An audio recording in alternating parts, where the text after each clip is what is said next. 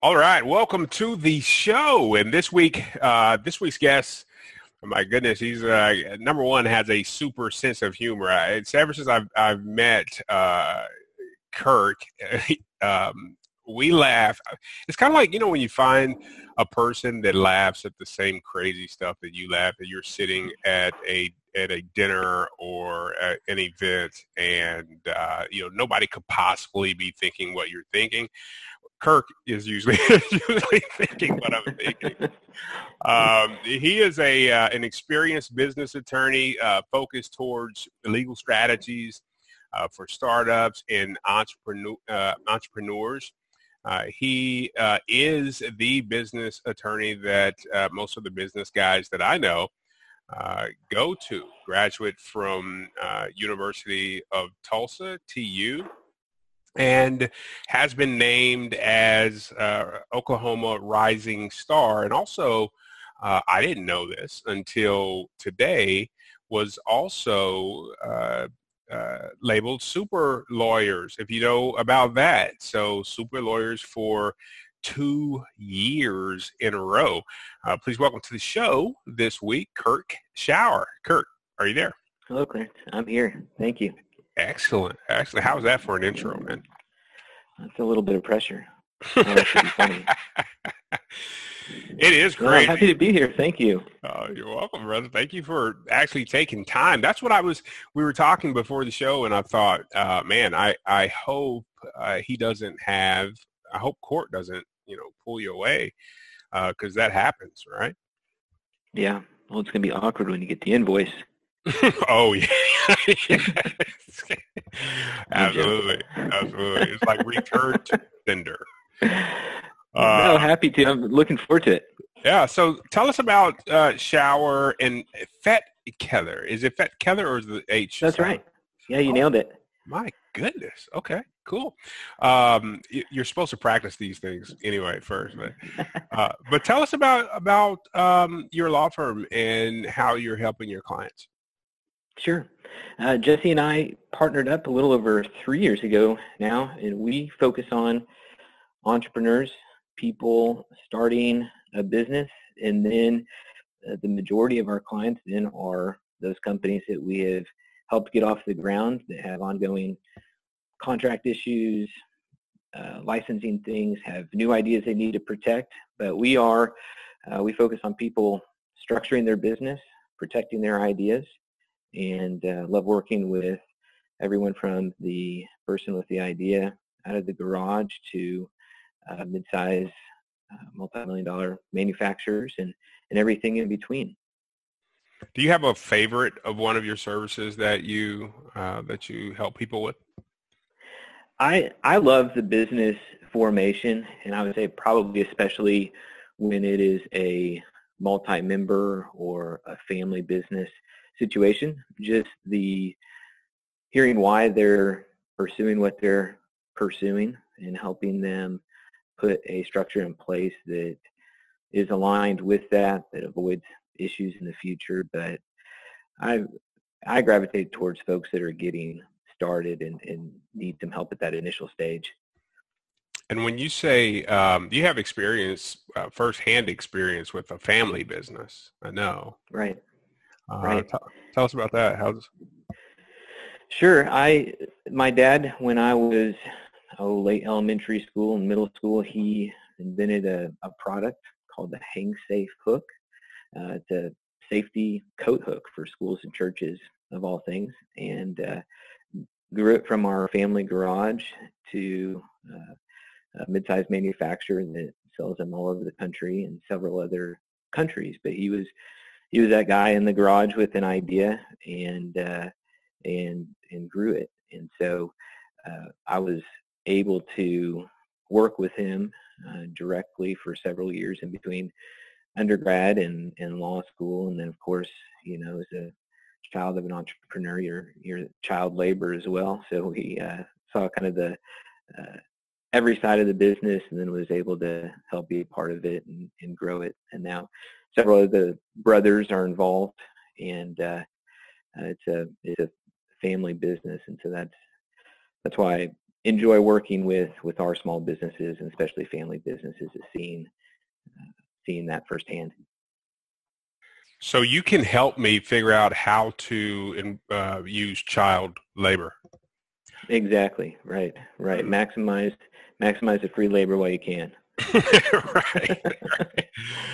Uh, so uh, some of the advantages that you see, I mean, that people have when they're forming. I, I know there's there's just tons of probably advantages. I know um, when I started my business, I did not form my business, um, uh, you know, uh, in any kind of legal way. I just started working mm-hmm. and taking checks.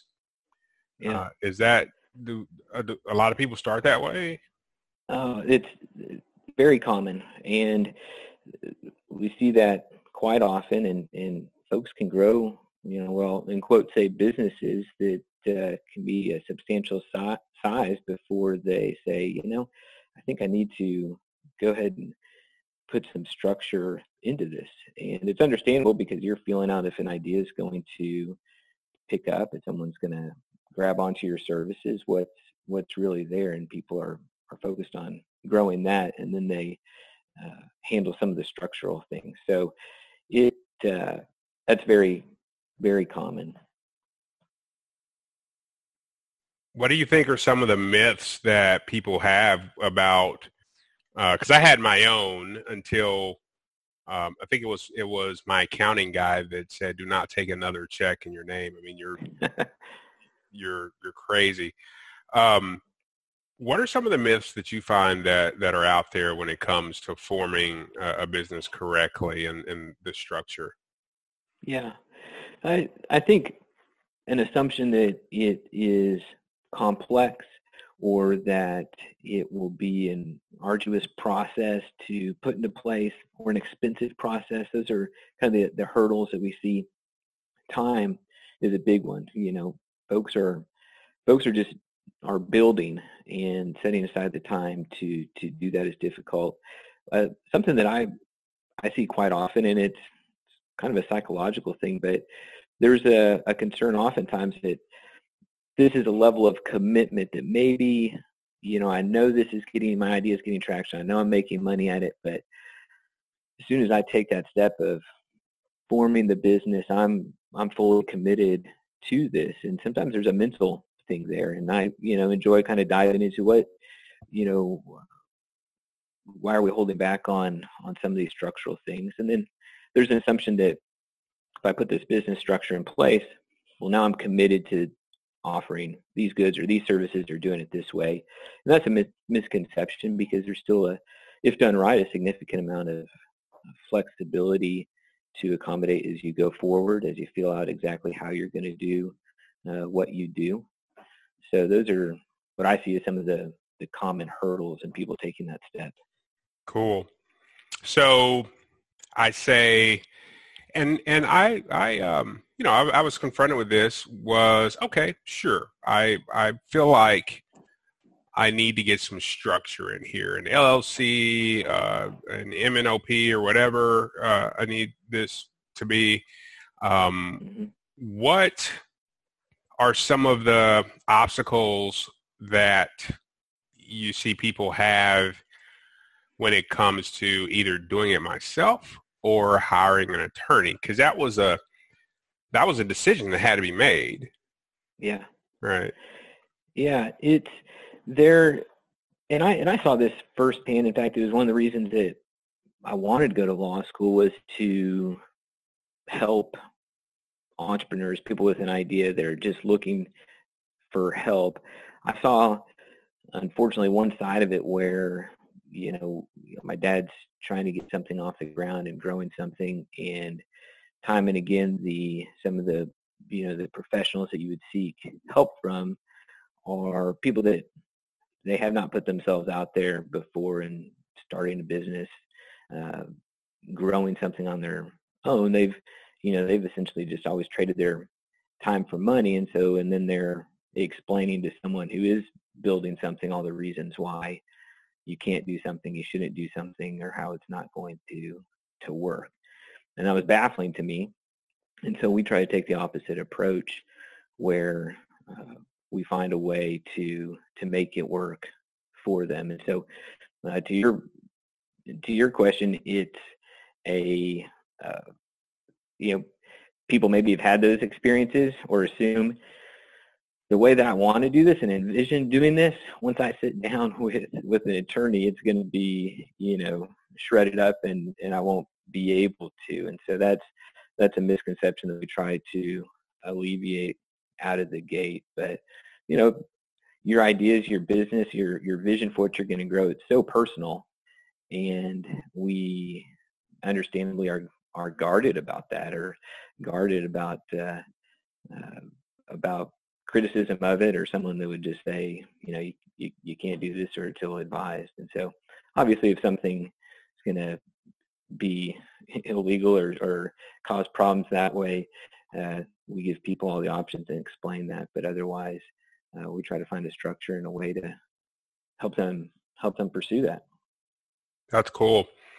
Because I, you know, I was given a checklist of things that I needed to do uh, to to get this L- LLC or whatever in the beginning uh, mm-hmm. done of certificate of fictitious name and bank accounts and all of this. And you know, I thought I didn't have the money to mm-hmm. hire anyone at that point, but it's when you get halfway through it and you're like, you know, I think I have the money to mm-hmm to uh, hire someone. I have no idea uh, if I'm doing this correctly. And then uh, later on, fast forward, meeting you and sitting with you and doing some of the trademark work that we've done on ideas and also in some of the organizations that I've been a part of that you have uh, worked the formations of with.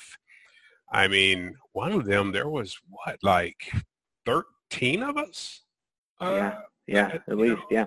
In that in that business, and uh, and just seeing how you handle that. And there's, you know, I've got I've got clients that um, you know that use you. So when you run into these, how do you deal with?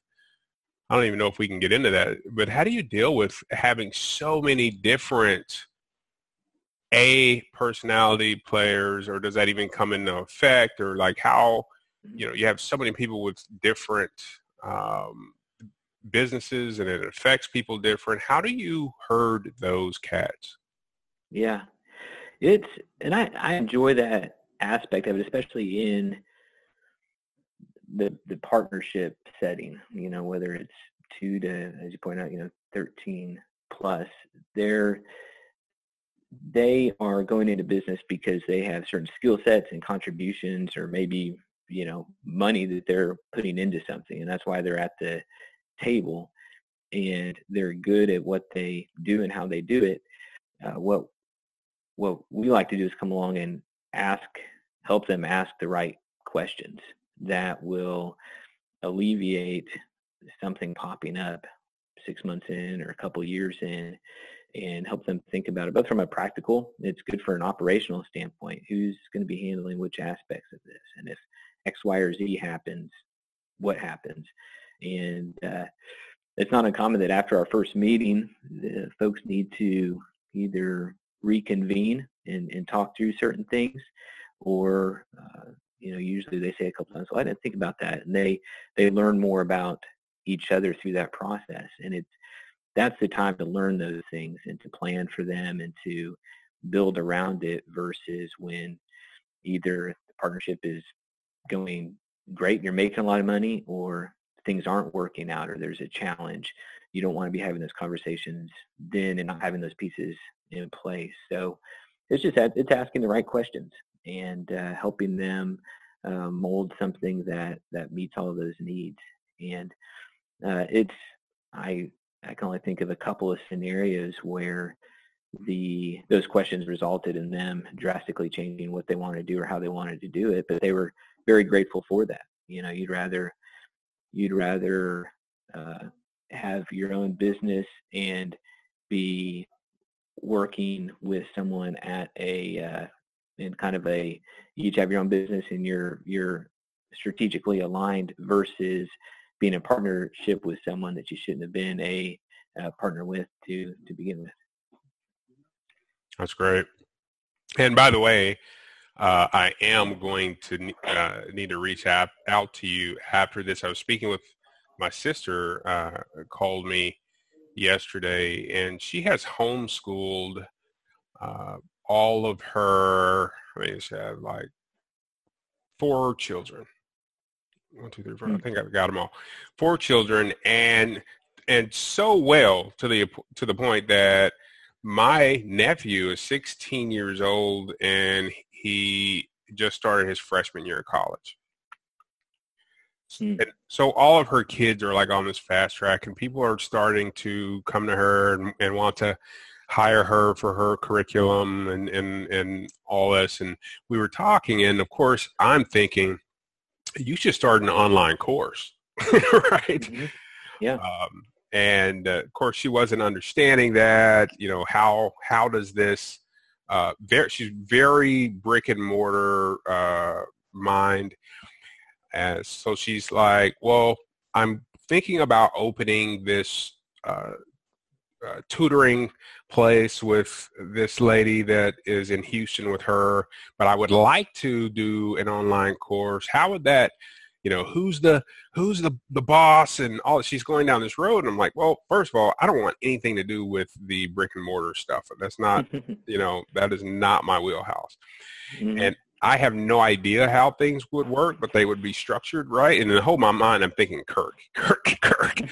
uh, but you can you can work that out for us, right? To where I don't have like I don't want to have anything right. to do with. Yeah. So we store. yeah that's that's certainly something in our in our wheelhouse, and I you know, it brings up something else you know to to one of your earlier questions on. You know, oftentimes people think I need I need this entity in place. I need to build a business to protect myself from liability. You know, that's one of the most commonly understood reasons for having your own entity is I've, I've got a shield for liability. But that I, I see really a lot more practical benefits of having that entity in place, especially for someone who is new to having their own business, uh, putting themselves out there that way.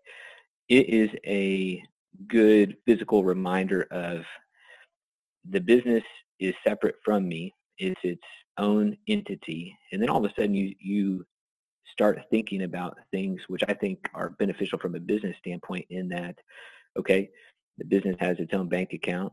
How much money is coming in and going out? Uh, where does it need to be?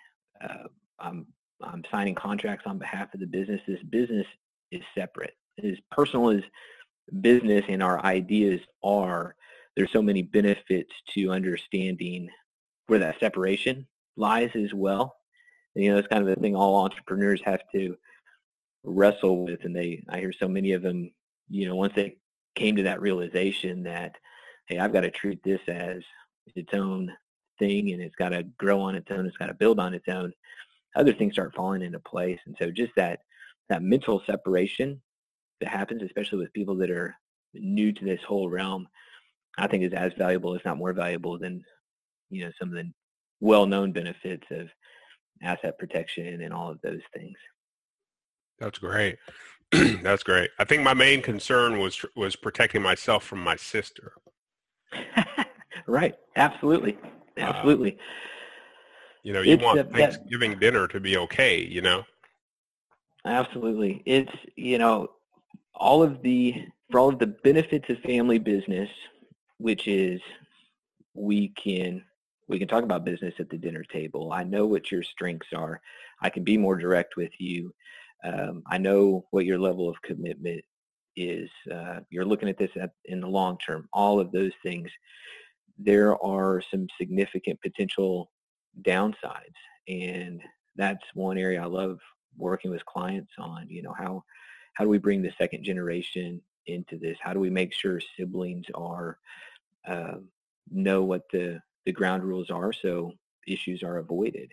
And oftentimes, you know, one, uh, you know, a, a, meeting where decisions are made and things are put into place, what that can head off down the road are are significant, and uh, people can focus on the things that they need to. Because you're right, we uh, you come into especially a family business with everything that predated that, and that's you know I've been in meetings where someone brought up, uh, you know, that time your sister uh, stole that from you when you were 10 years old and has nothing to do with the new venture but you know that's what we come into it with and and so using all the tools that we can to make that uh, those past uh, not impact uh, the business or what you guys are putting into it's key but uh, it again it takes the right questions to to hash that out and that way everybody can have thanksgiving Man, did you go to, were you on that Hobby Lobby tour with us?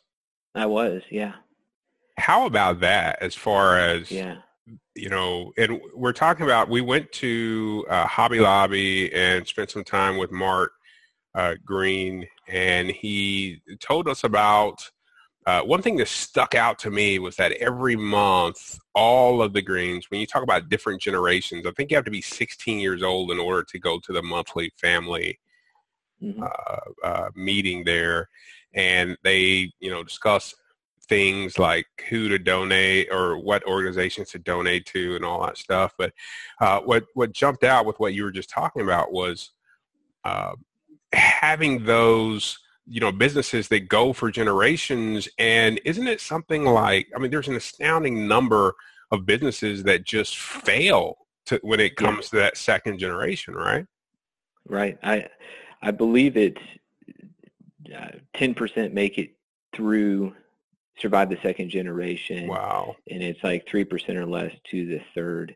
And rarely is it market influences that, that cause that and uh, I no that meeting was uh, was in, incredible, and I think I've quoted Mark quite a few times in, in client meetings since then, just in their approach to it and how inclusive.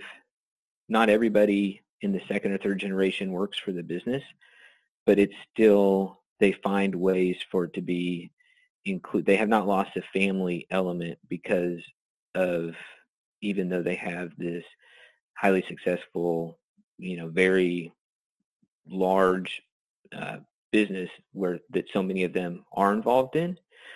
And that's one thing that I've talked to a lot of family businesses about is especially when you have a, a high percentage of of the family that's involved in the business, it's very easy to for the business to be the topic at the dinner table and for it to be, you know, it's a it's a part of the family's DNA. But if all the siblings aren't involved, um, what what are the other things that tie us together? And what stood out to me with the Greens is, I and I I don't know if he said this, but I something along these lines, and I genuinely believe it.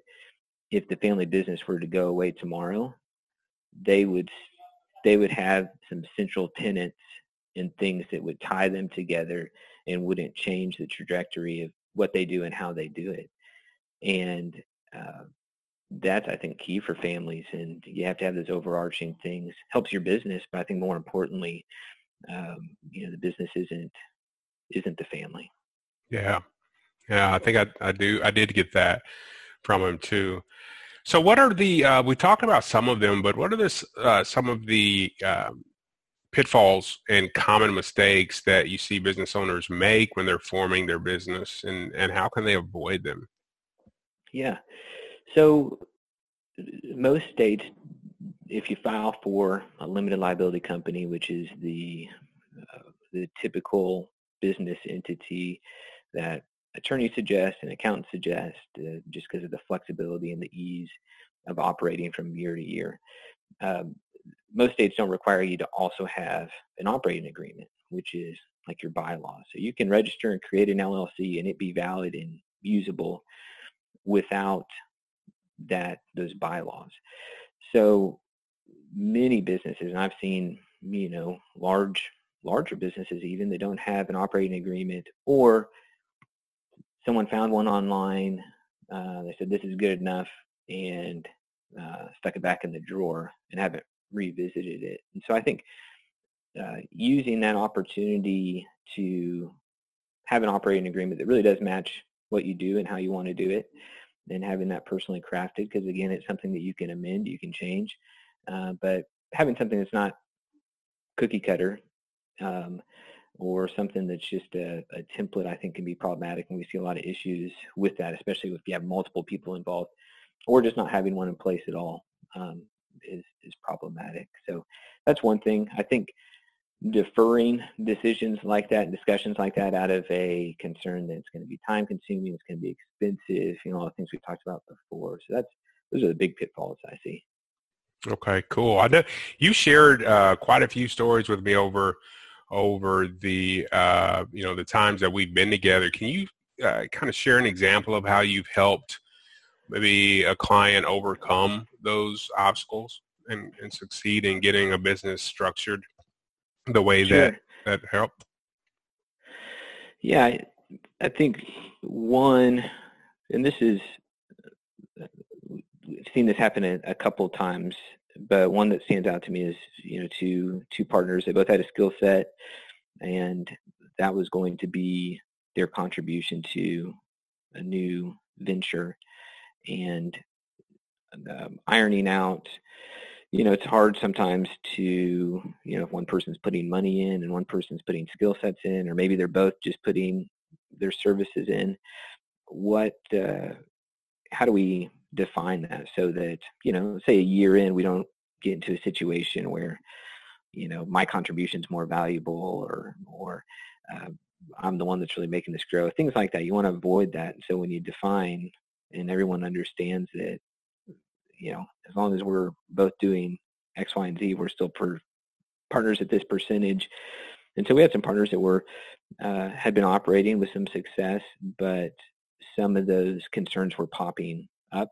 And uh, getting to the point where you know each had reached out to me and, and had concerns about you know even continuing in the partnership or they'd be better uh, separating, which would have been just an expensive, hairy, and I think um, terrible experience for each of them, and neither of them would have ended up with anything or the ability to go forward. And so we were able to walk them through that process of of both what's working, what's not working, what we do, we need to communicate and put into place. And they uh, they did that, and it, it the traction just in there from the operational side, from having those discussions and putting those pieces in place. And I think more importantly, not having to be guarded or protected going forward because they've already decided it and it's settled um, was was huge. And so um, and then, you know, another example would be the, you know, we have some clients that started out as a small group and grew and new investors came on. And so amending operating agreements, offering new rounds of, of, of ownership, uh, some of those more complex structures uh, are fun as well because it's, um, you know, when you see something growing and new people wanting to be a part of it and people's investments paying off. That's that's enjoyable. And uh, with some of those businesses, and we get to reclassify, you know, identify the ideas that you have, what needs to be in its own entity, and uh, kind of separating some of those things out. But uh, those are the two that uh, kind of immediately come to mind that uh, I think significantly helped them and helped them grow and, and gave them peace of mind and allow them just to focus on what they're good at. Man, Kirk, I have heard you use the words fun and enjoyable all throughout this conversation when speaking about these incredibly complex situations.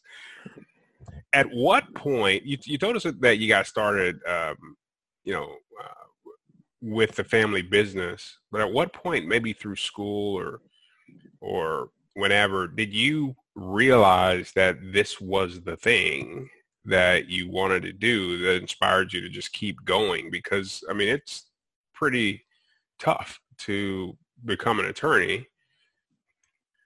Right. Uh, it was it was undergrad. I uh, I went to college at a small uh, private school in Springfield, Missouri, called Evangel University, and I had a uh, just a, wonderful professor and advisor.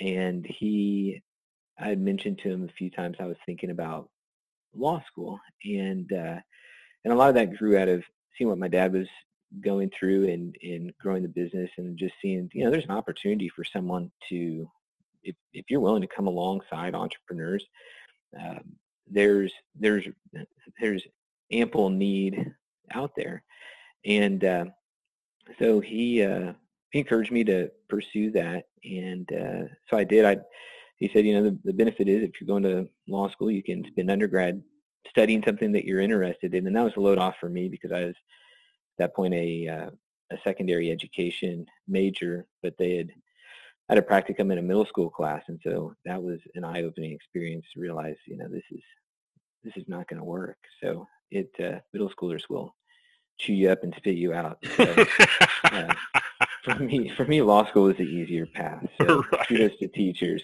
especially middle schoolers. Um, so I uh, I decided that was the route and uh, finished up with the government degree, and uh, it did take two years to uh, uh, in between undergrad and in law school. One one year was deliberate to work on the family business, and the second year I was uh, had met my uh, uh, wife, and but I needed another year to talk her into to marrying me, and so that was the second year, and so she agreed, and then we moved down to Tulsa, and I started law school. That's awesome. Can you share a lesson that maybe you learned early on that still impacts how you do your business today?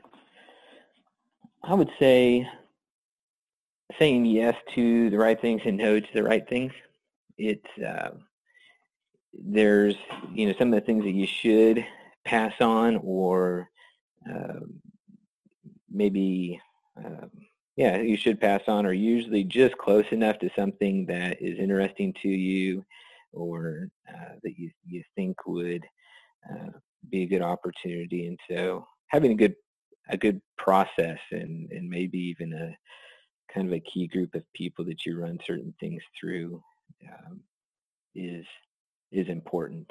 So knowing knowing what to, to pass on, and that could be anything from you know a business opportunity to an area service you provide or a specific client. Just anything along those lines. So being deliberate about that, I wouldn't think that that would be something that you have to be just super mindful of. And maybe I should have been, you know, that should have been more top of the mind. And uh, I can say I haven't made any decisions that I just hugely regret, but I think being being mindful of that from the beginning's good.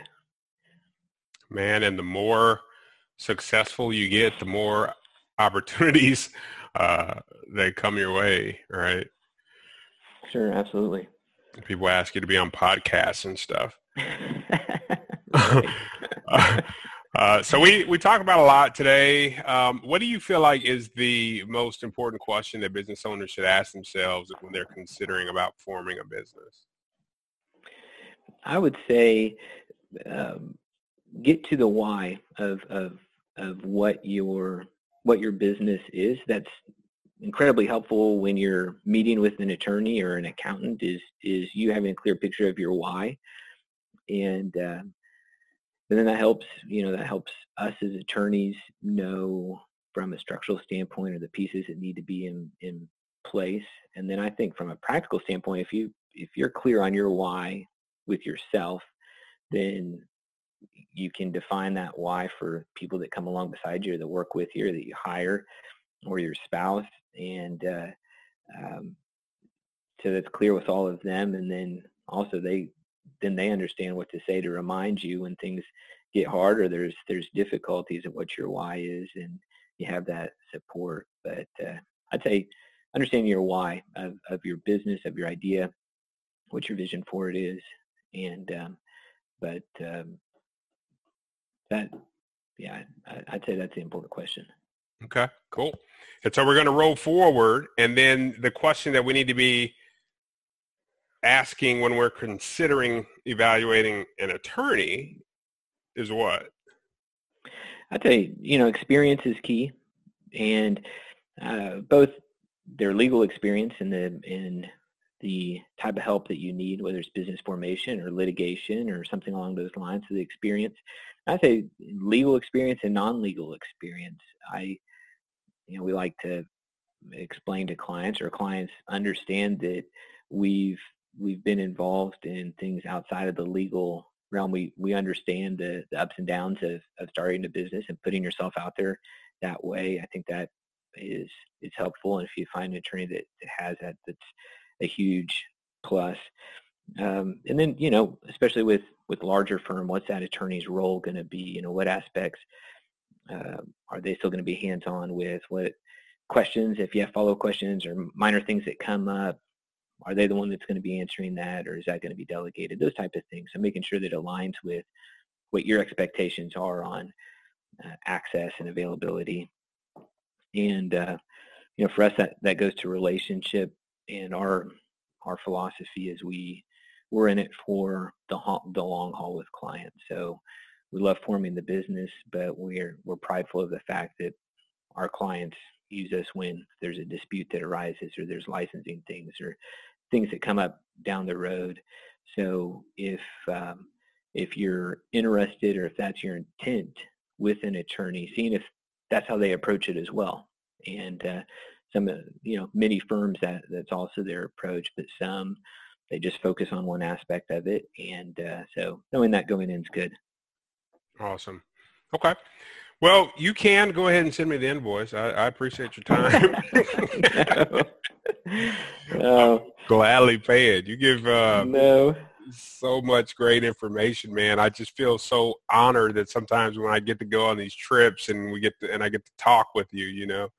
Oh no, it's mutual. It's, mutual. Uh, it's awesome. So, how can someone find out more about uh, Kirk Schauer And uh, your- sure. Our website is nine one eight legal com, and uh, we went for that instead of showerandfetkeather.com. So uh, go to 918legal.com and more details on, on us there, how to get a hold of us. And we have a Facebook page as well that we try to keep updated with helpful information. But uh, and our phone number is 918-938-7300. Awesome. Well, give Kirk a call. Uh, and I mean, this is the tip of, of the iceberg of what he shared with you today. And until next week, we'll we'll uh, you know keep playing, keep playing, and uh, eventually you'll own the block.